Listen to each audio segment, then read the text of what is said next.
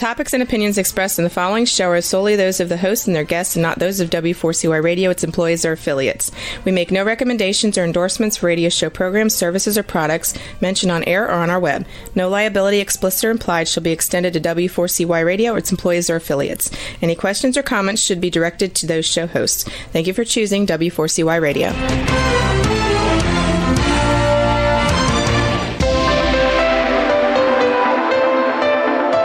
Churchill said, Those who fail to learn from history are condemned to repeat it. Kevin Hallinan believes that certainly applies to business. Welcome to Winning Business Radio here at W4CY Radio. That's W4CY.com. And now, your host, Kevin Hallinan.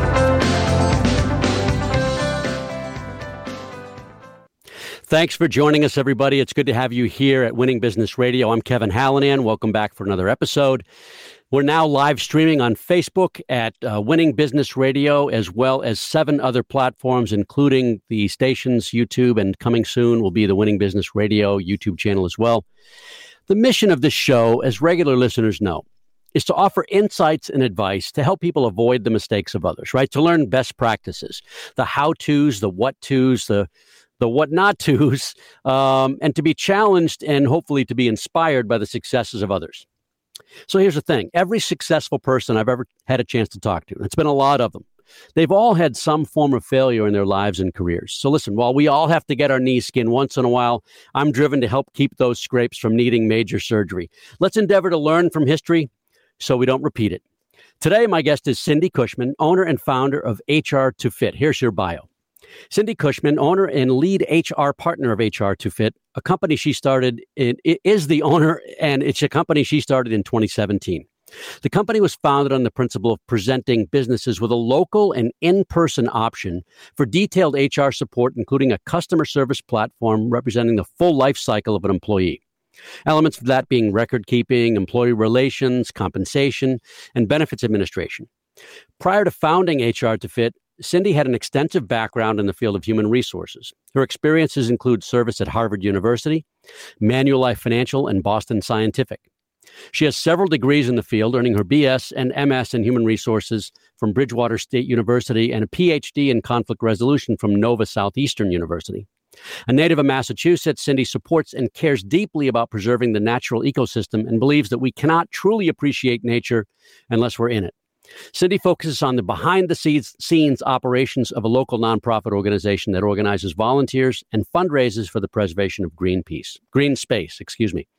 Cindy resides in Stoughton, Massachusetts with her husband John and their four, get ready for this, Maine coon cats that are the size of dogs. Their largest cat is almost 30 pounds. Cindy, welcome to Winning Business Radio. Hello, nice to see you. Well, appreciate you taking the time. Um, so I want to hear about those coon cats. well, they're um, they're large and they're loving, and yep. um, they're uh, pretty amazing animals. How did you start in the process of? Uh, did you have one first and then more followed, or how'd that Absolutely. work? Absolutely. Yeah. So, um, so I had a um, a Maine Coon cat that uh, I picked up from a shelter, and I just fell in love with them, mm. and um, and just from there, you know, um, and then as I um, I had other cats and they had passed on, I just uh, unfortunately, you know, found yeah. found new loves, right? Absolutely. Hey, tell us uh, before we get into your background, just tell us a bit about John. Sure. Uh, John is um, my husband of over 25 years, and nice. he um, he is an HVAC. Um, he currently works at a local university, mm-hmm. and mm-hmm. um, he teaches at Peterson School. Oh, yeah, very good. That's a really well known school in the Boston area for those that aren't in the Boston area. And so, Cindy, I like the audience. Uh, I think I mentioned this to you to have a bit of your backstory. It just helps with context and to understand kind of. We'll walk how you got from way back when to where you are today. So, tell us where you grew up. Was it Methuen? Yes, I grew up in Methuen, um, and then as I moved through, um, you know, through college, mm-hmm. I ended up in Boston, mm-hmm. and um, from there, you know, ended up in the South Shore. Right. quickly after that, yeah. And just for listeners and uh, the audience sake, uh, viewers, South Shore, uh, Stoughton is on the South Shore. It's not far from uh, from Foxborough ish. Just to put it in context of the of the broader state. what were your interests when you were young, like in high school? I'm, so I, am always curious how people made their journey, right? Yeah. So what were your interests when you were young? Yeah. So um, when I was a child, I always actually considered myself running a store.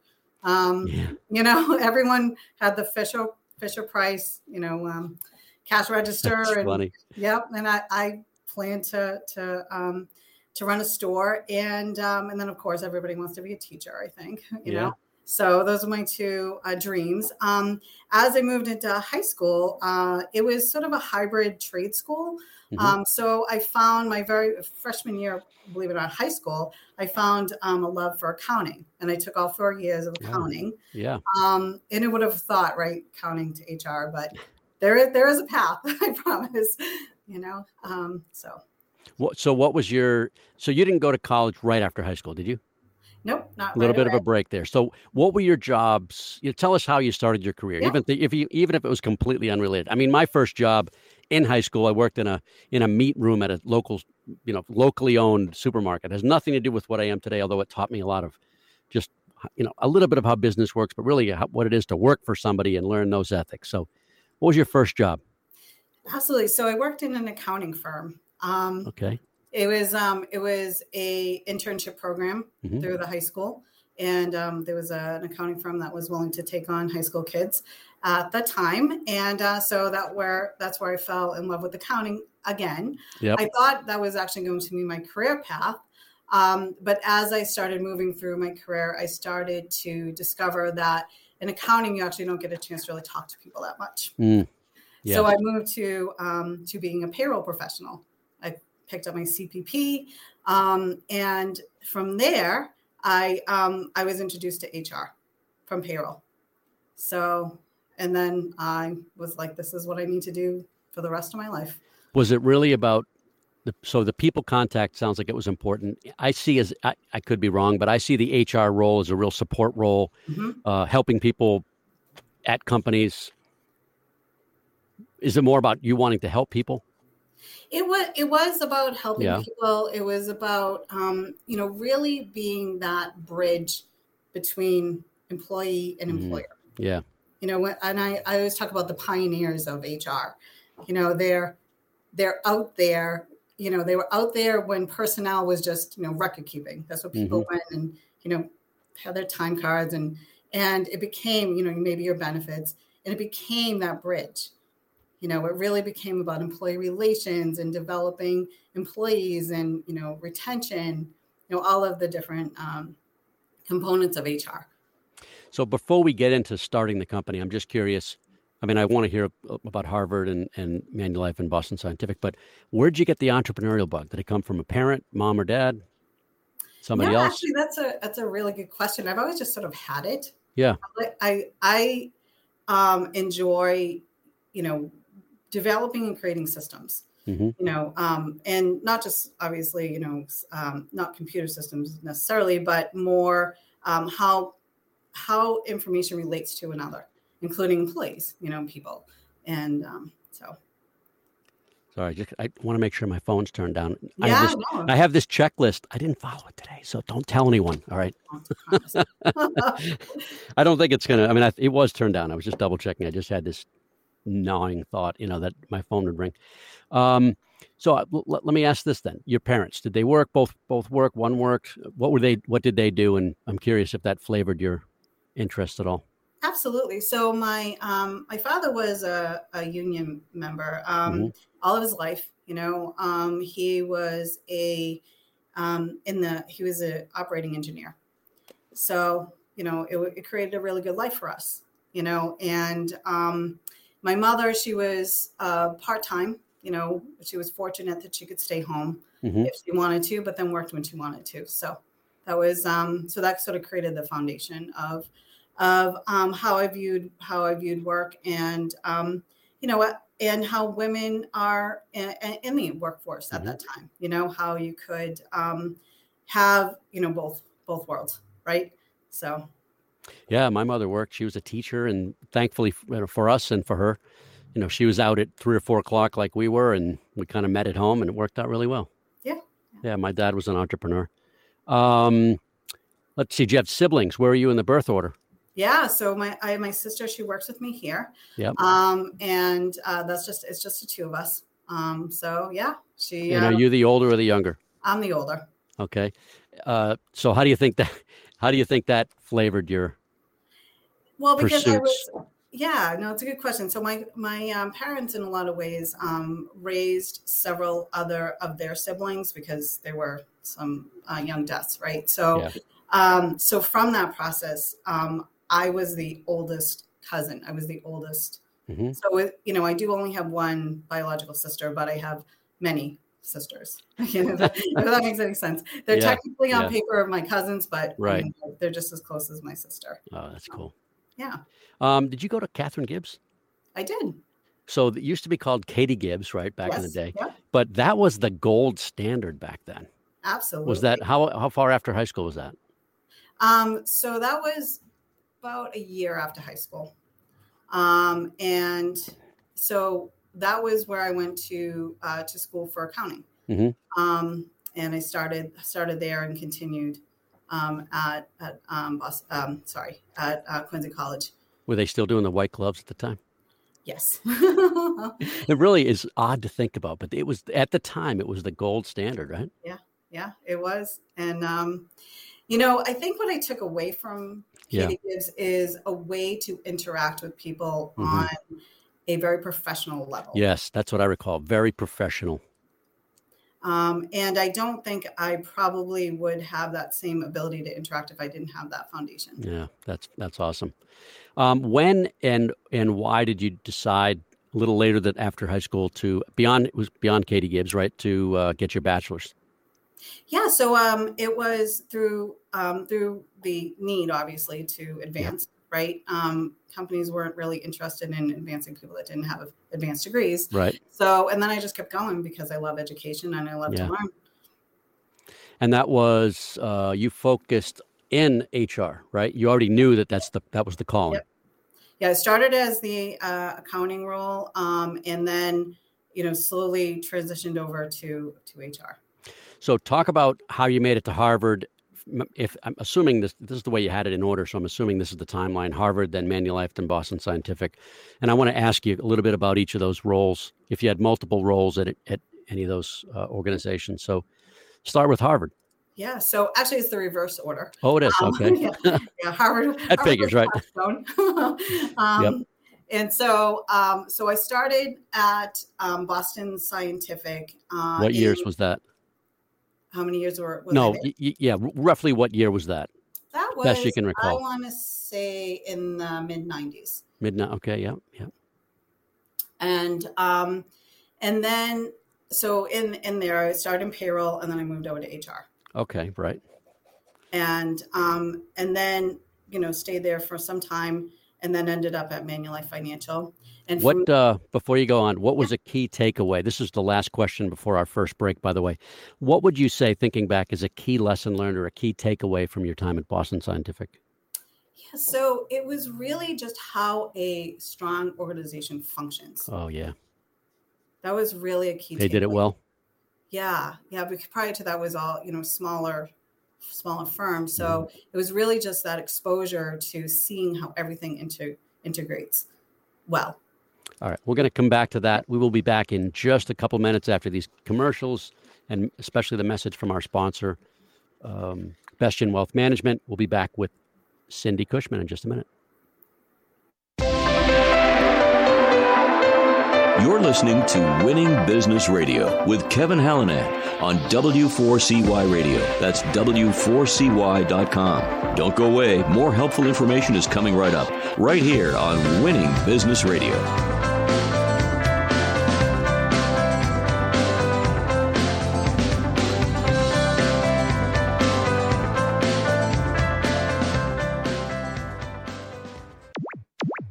Hey, everyone, I'm Jimmy Star, the king of cool and your host of the Jimmy Star Show, the entertainment radio show for all you cool and unique people looking to get a behind the scenes peek at what's going on in the entertainment industry. Listen in as me and my cool crowd of co-hosts bring you celebrity guests, new music, and the good times in fashion, entertainment, and pop culture. Right everybody? Right! Tune in live Wednesdays at 3 p.m. Eastern on W4CY.com.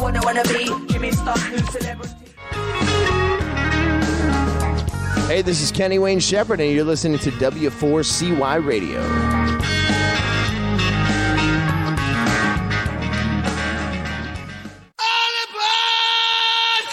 Hey, this is Rebel Medler. Join me for In Your Face on W4CY.com, Tuesdays at 2 p.m. Eastern Standard Time.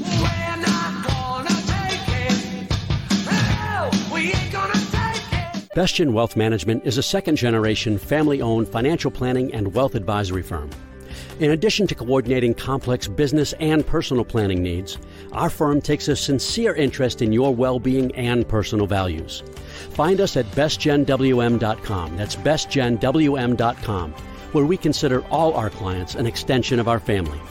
Advisory services offered through Commonwealth Financial Network, a registered investment advisor. And now back to Winning Business Radio with Kevin Hallinan, presenting exciting topics and expert guests with one goal in mind to help you succeed in business. Here once again is Kevin Hallinan. We are back with Cindy Cushman, founder of HR2Fit. And Cindy, we were talking about your key takeaway from Boston Scientific. My guest is, and by the way, that's how organizations, good organizations, are run. Mm-hmm. Is you bring that to your clients today, that that uh, the lessons learned there. Absolutely. And I'm going to get specific there in a few minutes. Uh, how about Manulife? Tell us about that, those roles or that role along you were there, and and uh, again another key takeaway. Um, I was there for uh, approximately six years, and um, my key takeaway from there was how to manage well. Oh. They really had a solid management team that um, expressed and showed how to be a good employer.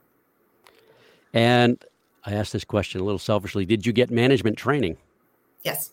That's uh-huh. outstanding. As you, as you probably know, in fact, I'm sure you know, most managers don't get trained to manage. They are just high performers in a role and they get bumped up and they kind of swim, right? Absolutely. Yeah. I see it every day. What was some of the training like? Uh, so it was. Um, so it started with the Myers Briggs. Um, yep. Everyone yep. took that, and you build off of those um, those those building blocks. But the the training was really um, specific to the the company, right? How do they want? How did did they want their their managers to manage? And um, and that really was my key takeaway on how to design and develop management training. And so not only did you get trained, you probably developed some of that training yourself or with a team. Yep, absolutely. Uh, worked within um, the HR team to uh, develop. You know, they at that time they had over 2,000 employees in Boston. And that's a financial services, life insurance, financial yep, services exactly. for sure. Financial yep. service and life insurance. Yep. Right. And so, what were your titles while you were there? Uh, that's a really good question. Um, HR administrator. I'm trying to think. There were a yeah. few. Um, and then there was, you know, a couple of promotions yep. um, and uh, HR management roles. Mm-hmm. Um, cool. And then from Manulife, did you go to Harvard, or was there something in between there? Um, yes. So I had a, a, little break and went to a small company. Mm-hmm. Um, so um, then after that, I went to Harvard. So talk about ooh, talk about that experience. Uh, so, from working at Harvard, you mean? Yes. Sorry. Har- Harvard is an amazing institution, mm. and it so it, it is so large, but yet it's so local. It's really an interesting mm. place, right? Um, so the HR is actually designed that way too. You know, so it's it's very decentralized and um, there is a central component, but it really um, that's only really for the purpose of compliance um, in the decentralized uh, role is really where um, people have their one-on-one contact with their HR team. Roughly, how many employees does Harvard have? It's a lot, right? Yeah, it was over t- when I was there. It was over twenty thousand, mm-hmm. um, and probably thirty thousand globally. I was going to ask you what percentage of that? 30,000 globally, 20,000 in the Boston area. Yeah. yeah. Wow. Yeah. And so they're professors, instructors, facilities everywhere in between, right?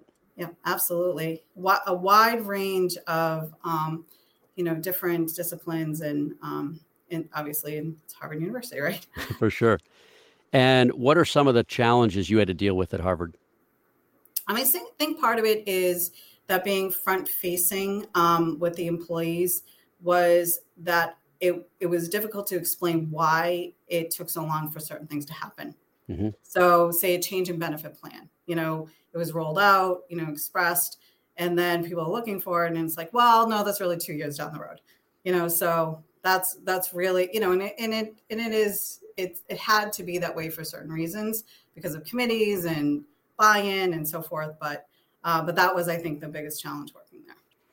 Were there other significant differences between Manulife, which is, I mean, I'm arguing it's probably public, but at least it's not. It's not. A, it's a company versus an institution like a Harvard. What were some of the other differences between the two firms?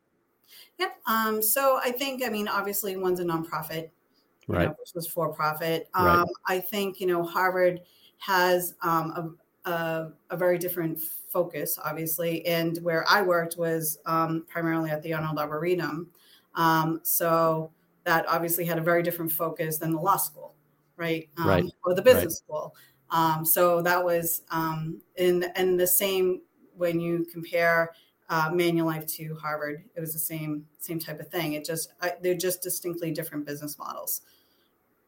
All right, you mentioned the Arnold Arboretum. I don't want to move past that. Uh, I live like five minutes from the Arboretum. I'm in Roslindale, um, not far from Forest Hills.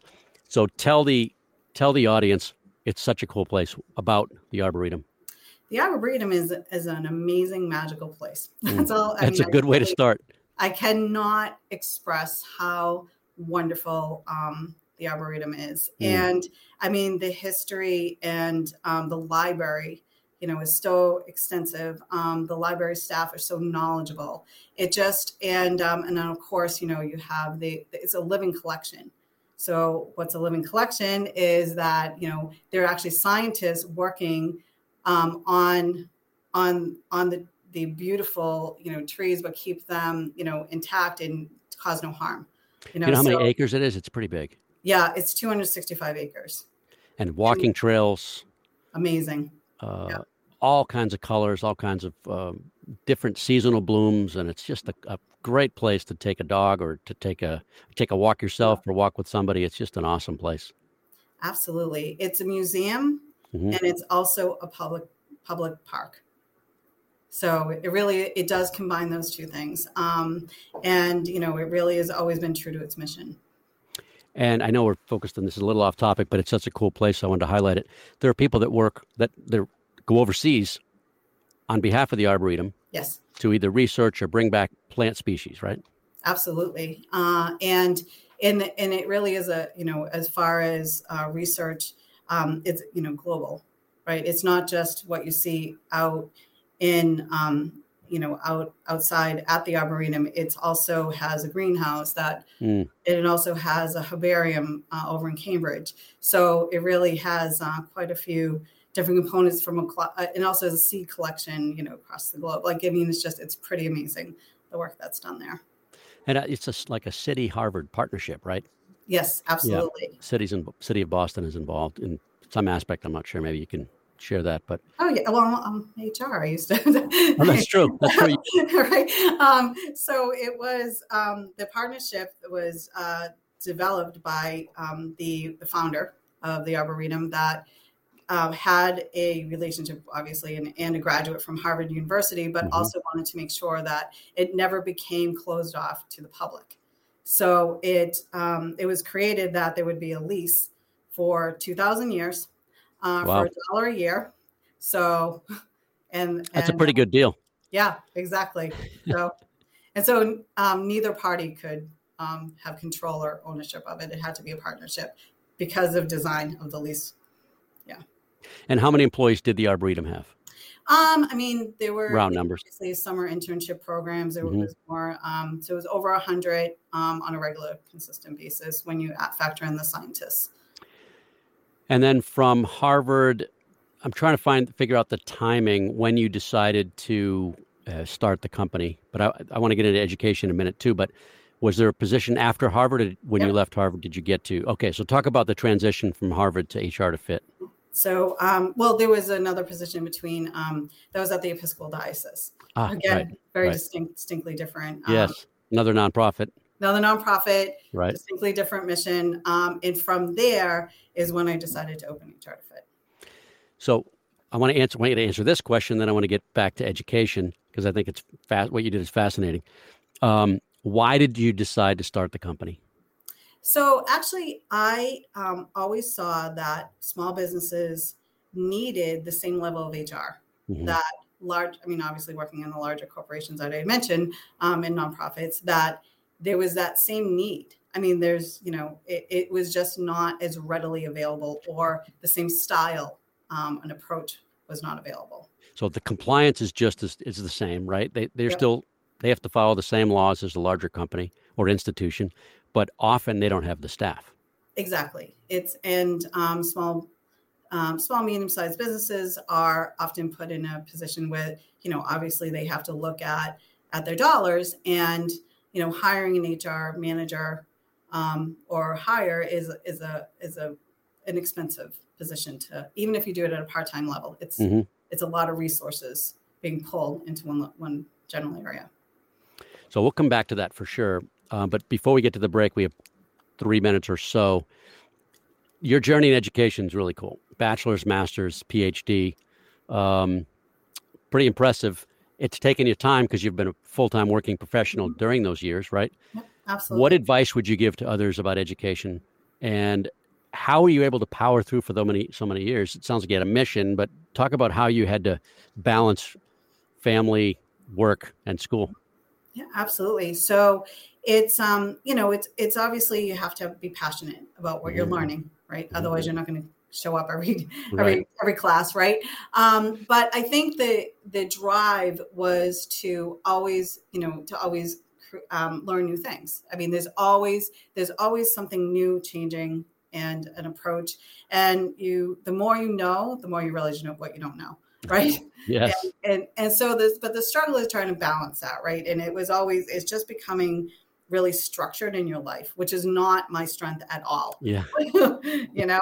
Um certainly. So it was you know you know 6 a.m writing a paper you know? 10 o'clock at night you know finishing that paper. Um, going to class you know making sure it was on certain days you know that type of thing. And on top of that the the, the phd talk about what went through your mind? Uh, I'll say it better. What was behind your decision to pursue the PhD? Sure. Um, well, part of it is I've always had an interest in, you know, obviously HR management was, you know, great foundational work, right. but really understanding conflict in the workplace. Mm. You know, I saw it throughout my career and I really had an interest in learning how do people resolve conflicts in the most um, in the best way that people get an outcome can be beneficial to both parties. And so your focus, it's called, let me just read it Peace Studies and Conflict Resolution. Mm-hmm. Conflict resolution, I think, makes sense. Talk about peace studies. Yep. Um, so really was sort of a global focal point. Um, mm-hmm. So to look at, you know, I mean, obviously, um, you know, areas of extreme conflict um, and what those takeaways were. So um, if you look at, you know, historically some of the geo um, political um, conflicts, and mm-hmm. so the, from the from a five thousand um, view, five thousand feet view, um, you don't, you know, see that there were actual, you know, beneficial um, approaches that took place, but there were. There were things that actually happened that were that were positive and that people walked away um, in, in a better place so maybe at the higher level, you know, at the government level, you're not we're not seeing it, um, but at the individual level, it's there. What kind of conflict have you seen in the workplace? Oh, it ranges from um, arguing over space to um, not appreciate not being appreciated. You know, there, there. I mean, we could spend two hours yeah. on, on, that topic. All right, we're gonna we're gonna take a break. We're gonna come back to that topic in a second. Um, just maybe a couple of examples. Sure, of course. Uh, you don't have to name names, of course. No, I want names. No, just in general, so people can get a sense as the type of things you have to work on. But for now, we'll be back in a couple of minutes with Cindy Cushman, founder of HR to Fit.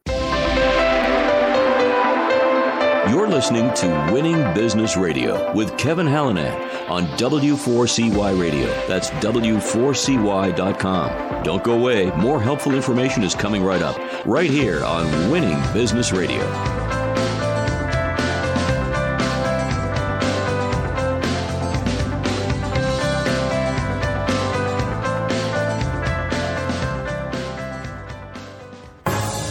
Have you ever dreamed of having your own radio show? Well, W4CY Radio makes dreams come true. You can be a radio personality on the number one ranked internet radio station in West Palm Beach, Florida. We can be heard in 105 countries and all U.S. states. Promote your business, earn up to 10000 per month and more. It's all up to you. Have fun and be heard. Call 561 506 4031. That's 561 506 4031. Start your radio show now. This is Rebel Medler. Join me for In Your Face on W4CY.com, Tuesdays at 2 p.m. Eastern Standard Time.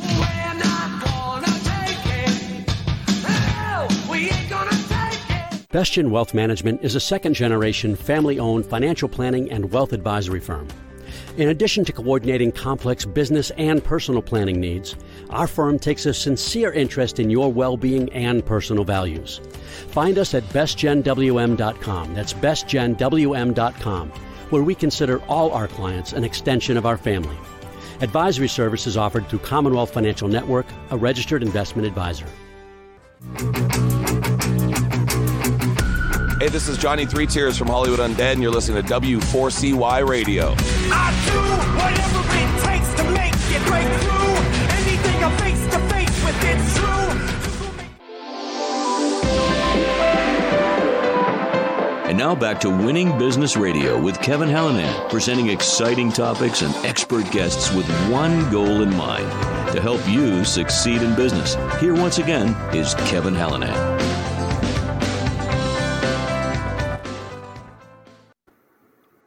We are back with Cindy Cushman, founder and owner of HR2 Fit. So, uh, hopefully, that was enough of a tease.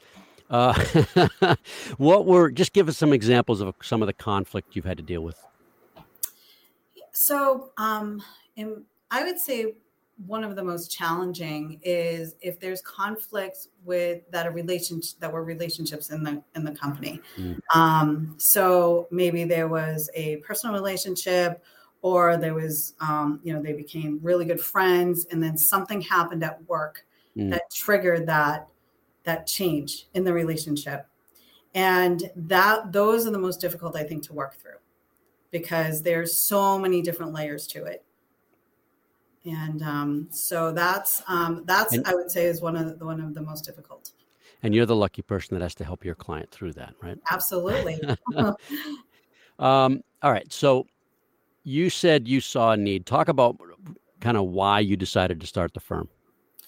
So it was, um, as I had mentioned, I've worked at small firms and large, right. and um, seeing that, seeing that businesses of all sizes obviously needed HR, but right. there's also the, you know, the compliance. I mean, when I mention, um, even sending an email about, you know, the change in um, what what has just recently taken place on the non competes, right? It's it's not clear. It's very arbitrary, but there was an executive order signed saying that non-competes will be changed. So just sharing that information. And so at a large firm, you have your legal team, and that's you know who works on trying to figure that out. You know, in a smaller firm, they may not even realize that they have something classified as a non-compete. You know, um, you know, or language within a sales contract. Mm-hmm. You know, it, and so it's just really to develop solid policies and procedures to look at all those different components.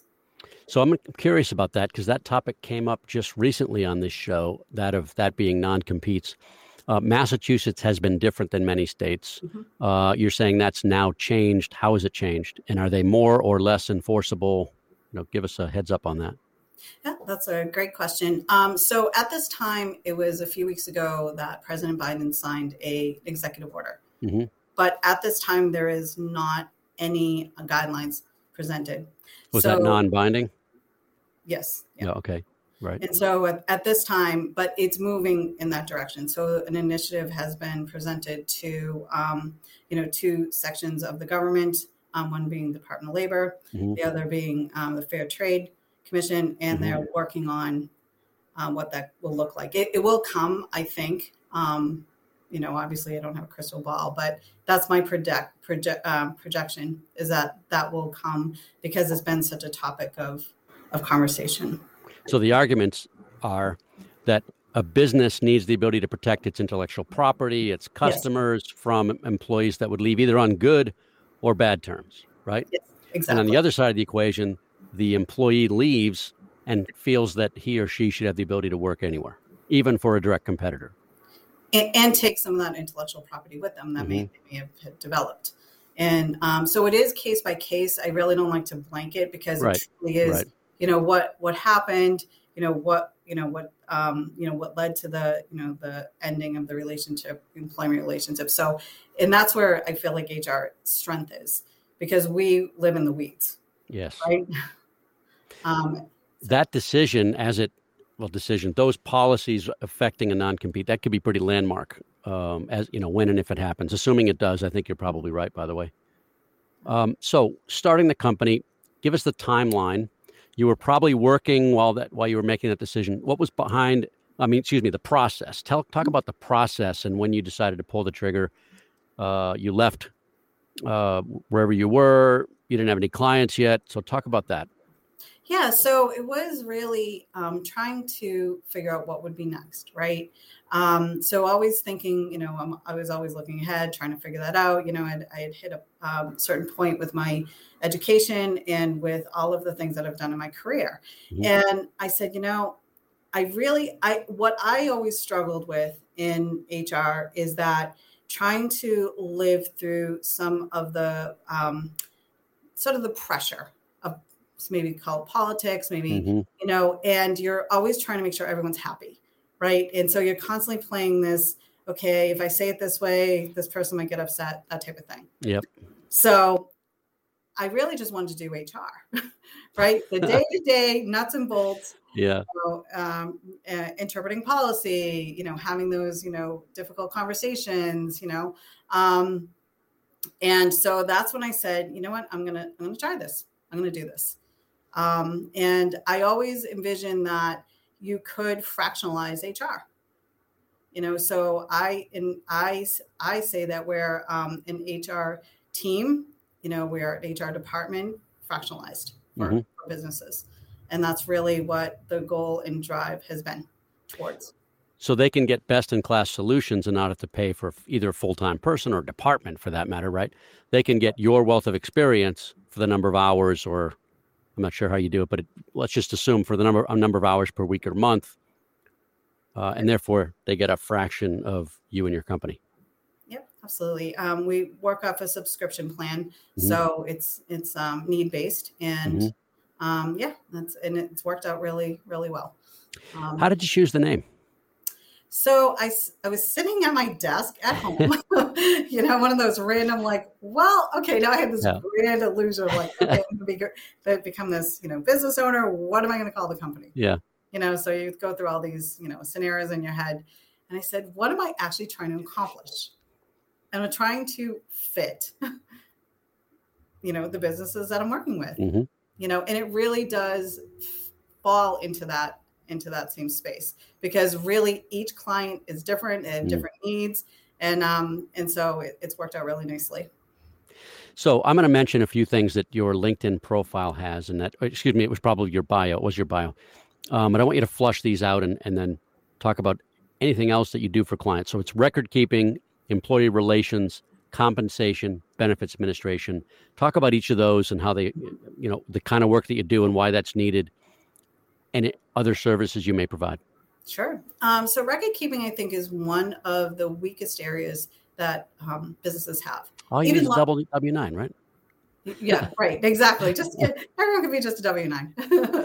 um, so, um, and even large firms, you know, I, I, saw that really as as an area that was not um, just it just wasn't there wasn't a lot of concentration put on it until it needed to be.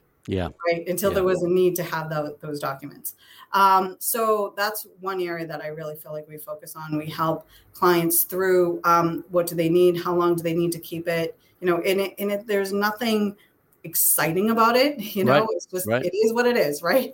Um, well, it's, only exciting if you documents. That's it. It's only exciting if, if you think if you think about the fines that you don't have to pay if anyone right. would come in and review your files, which happens, right? Absolutely, happens all the time. Um, and you know, then there's the panic call. Mm. Well, what do I do? Well, know, don't worry, it's all set. You know, we, we have everything in order and you're good. Um, so, so the, the, Department of Labor, Labor, either federal or state, comes in, and it's usually well, I'm just totally guessing. It's not random. Is it usually that somebody complained, or are they out there knocking on doors randomly? Uh, no, it's it's usually there's some kind of trigger, typically, yeah. Um, or there was a previous infraction. Okay, and then you're on the okay. radar. Um, and but you know, then again, that you know, but, but they're from the government and they're there to help, right? Absolutely. Famous statement right? Right right. Um and so that's you know that's when it when that happens but then the panic call comes in. Yeah. All right employee relations. You talked a little bit about that. Flush that out some more. Sure. Um employee relations is really you know um making sure that employees needs are met and that's on so many different layers right? It could be that you know it's seamless to um, change their benefits or it's um, or it's those conflict situations, mm-hmm. or it's the um, the development of their you know their trajectory in their career. You know, mm-hmm. so all of those everything in HR is related to employee relations on some form or another, um, and so it is uh, a bit wide. Um, you know, could, you could say training, you can say communication. Communication is always a key mm-hmm. piece. Mm-hmm. every single client I've had or any company I've worked with, the one thing people complain about, I just didn't know. There wasn't enough communication. Always. It's a standard. so you build in what you can. Um, and um, like, and for example, this, I'm just thinking off the top of my head, having yeah. them sign an, an, employee handbook, having yep. read it when exactly. they get hired.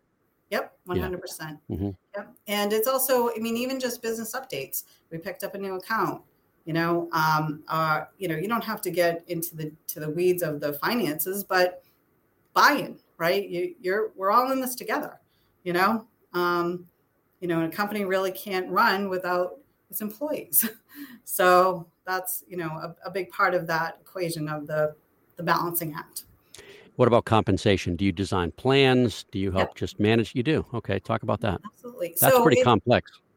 It is. Um, so, it, you know, obviously, um, C suite is off the not something we, we, would focus on, but anything below that, really just um, do um, comparables, internal, external, depending on the, the size of the company, mm-hmm. Um, ensuring that it's, you know, you have geographical, you have um, title, you know, you have job responsibilities, all of those pieces feed into compensation. Um, is recruiting part of this as well? Yep, absolutely. Um, again, below C-suite, um, right. and looking, you know, at any, um, you know, any position really that someone needs help filling. Um, and it's just walking through all those steps. And recruiting is really another place. Again, you know, if it touches upon employee relations, it touches upon record keeping. Mm-hmm. Um, so you have to make sure that you know you're asking fairness and equity. Exactly, mm-hmm. exactly. Um, you have to make sure you're keeping the documents the appropriate timeline you have to make sure, you know, what questions were asked to the candidates is those records are, are retained. Mm-hmm. Um, and so, and so all of those different pieces. Um, and then of course, all the way through the onboarding process. And benefits administration, that's got to take a lot of time. Yep. Benefits administration. So um, we're not, you know, obviously not broker. We don't write um, right. with, with, brokers, but we um, provide that again, record keeping, um, you know, someone comes on, they add it to the plan, they leave, they come off the plan. And that's also another area that I see that um, clients struggle with. So this would be health, dental, vision. Does it include 401k? Really yep. any kind of benefit? Any kind of benefit. And you manage some of those client relationships for your client? Absolutely. Yeah. Mm-hmm. So we're, again, you know, um, trying to be that liaison between mm-hmm. the, um, you know, the plan administrator and the uh, employer. So, who's on your team? The type of folks that are on your team, and it sounds like you probably have a virtual team as well. Mm-hmm. Um, so, we have um, we have staff members that are payroll um, that are obviously focused on payroll. They mm-hmm. they just again the same side of the administration, mm-hmm. benefits, payroll, um, and um, also uh, recruiting. We have recruiters. Um, we have also um, trying to go through my list. Yeah. My apologies. My apologies on no, that. No, that's a good way to do it. Benefits administrator. Mm-hmm. Um, yeah, so we, you know, we have a wide variety of staff that do, um, again, provide that HR team approach, um, really, in, in, you know, an HR department at your disposal. And is some of what you do short term transactional? Is most of what you do long term relationship really uh, that permanent fixture until maybe they grow to the size where they need or want a full time department or person? Absolutely. So um, we do uh, we do develop strong par- business partnerships, and mm-hmm. we you know stay with them until you know we do have, have have had clients that hit that plateau where it's like okay it's time it's time time for you mm-hmm. to get your own HR person, you know. Um, but for the most part, um, we try to develop those relationships long term, and we we are your HR department, you know, uh, just a call away. And how often are you on site? How often are you? I mean, let let's take the pandemic out of it for a second. Sure. We'll come back to that, I'm sure. But um, pre-pandemic, let's say, uh, how do how do how does the C level access you? How do the mm-hmm. employees access you? So typically, uh, try to have a um, either weekly or biweekly, sometimes monthly meeting with um, the executive level, mm-hmm. and um, just to make sure that everything is going according to plan. Mm-hmm. Um, and then we have, um, phone, you know, obviously, call, you know, call. I, I don't want to call it a call center because that's not what it is. Because you end up with the same person. That's you're dedicated, right? right. So you have dedicated right. generalists um, and then you have, um, you know, if you have some recruiting needs, you go to your recruiter. If you have some payroll needs, you go to your payroll person. So it's, um, it really is, like I said, when when when a client signs on with us, they receive, um, you know, the contact names. Um, primarily, you'll always go through your generalist. So. So I may be making this up, but it seems to me I read the word platform. Does that mean there's a, an online component to this? Um, well, I used it in um, probably a platform and we do we do have a platform that we use just to make sure that we're getting back to people within two two hours is so, there some kind of do you recommend a portal where they can access their documents records that sort of thing so um so we use um i don't know if i can i say the name of the company? oh sure yeah yeah, yeah okay. we use bamboo as our yep. electronic record keeping right. and um, that's how we communicate with our clients as far as records i think um, bamboo is required to pay you now so send them a bill. yes, I agree. um, now, how has this is like the obligatory question? I'm, I'm sorry, getting sick of asking it, but it's. I mean, people want to know how has COVID affected your business? Oh, it's been a struggle. I mean, because obviously, you know, when people laid everyone off, they didn't have employees. Yeah. yeah. Um, I mean, they must have needed you for that process as well. It, it was. It, it yeah. was sort of hurry up and wait. Yeah. You know, everyone. And then when when people started coming back to the office, what did that look like? And it was, I really felt like we went from an HR department to a crisis center. Mm. And and uh, and we're obviously moving away from that now, but it's um the calls were just. I mean, it was constant, and mm. every single minute of every day was. Yeah what do I do? I have an employee, you know, can I come in? Can they come in? No, you know, it just. So you're it, helping set policies. Yeah, absolutely. they're not easy to set either in this changing craziness, right? And that's it. And it was the guidelines were changing so frequently. Yeah. You know, you just didn't really know from day to day is this same policy going to apply tomorrow? Travel policy. Yeah. In in on site work, you know, who can go on site? You know, what states? You know, because each state had different policies. So, um, yeah, it was a challenge, and I I still feel that we're we're still a little bit stuck in it. You know, there's there's a lot of questions. I mean, there's a lot of questions about, you know, can I mandate vaccines?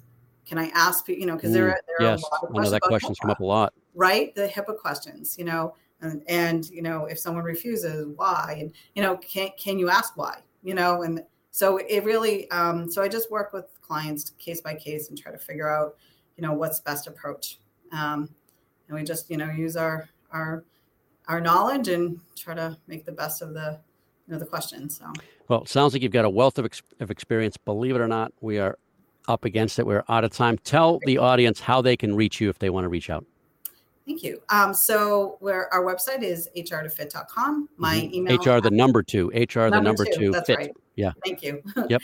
HR number two.com. And um, you can call, you can email me directly at Cindy, C I N D Y, Cushman, C U S H M A N, at HR number two, FIT.com.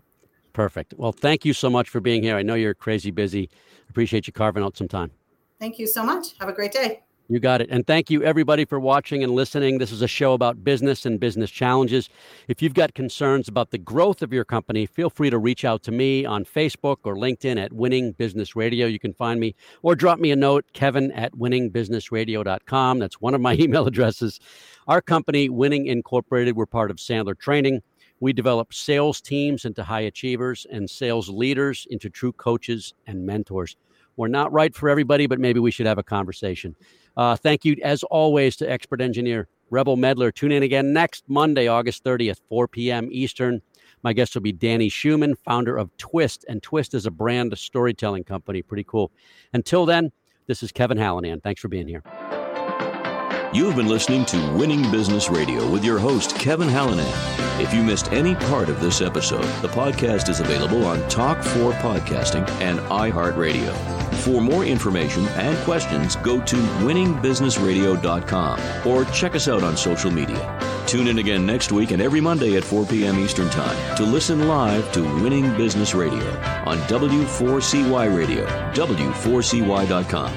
Until then, let's succeed where others have failed and win in business with Kevin Hallinan and Winning Business Radio.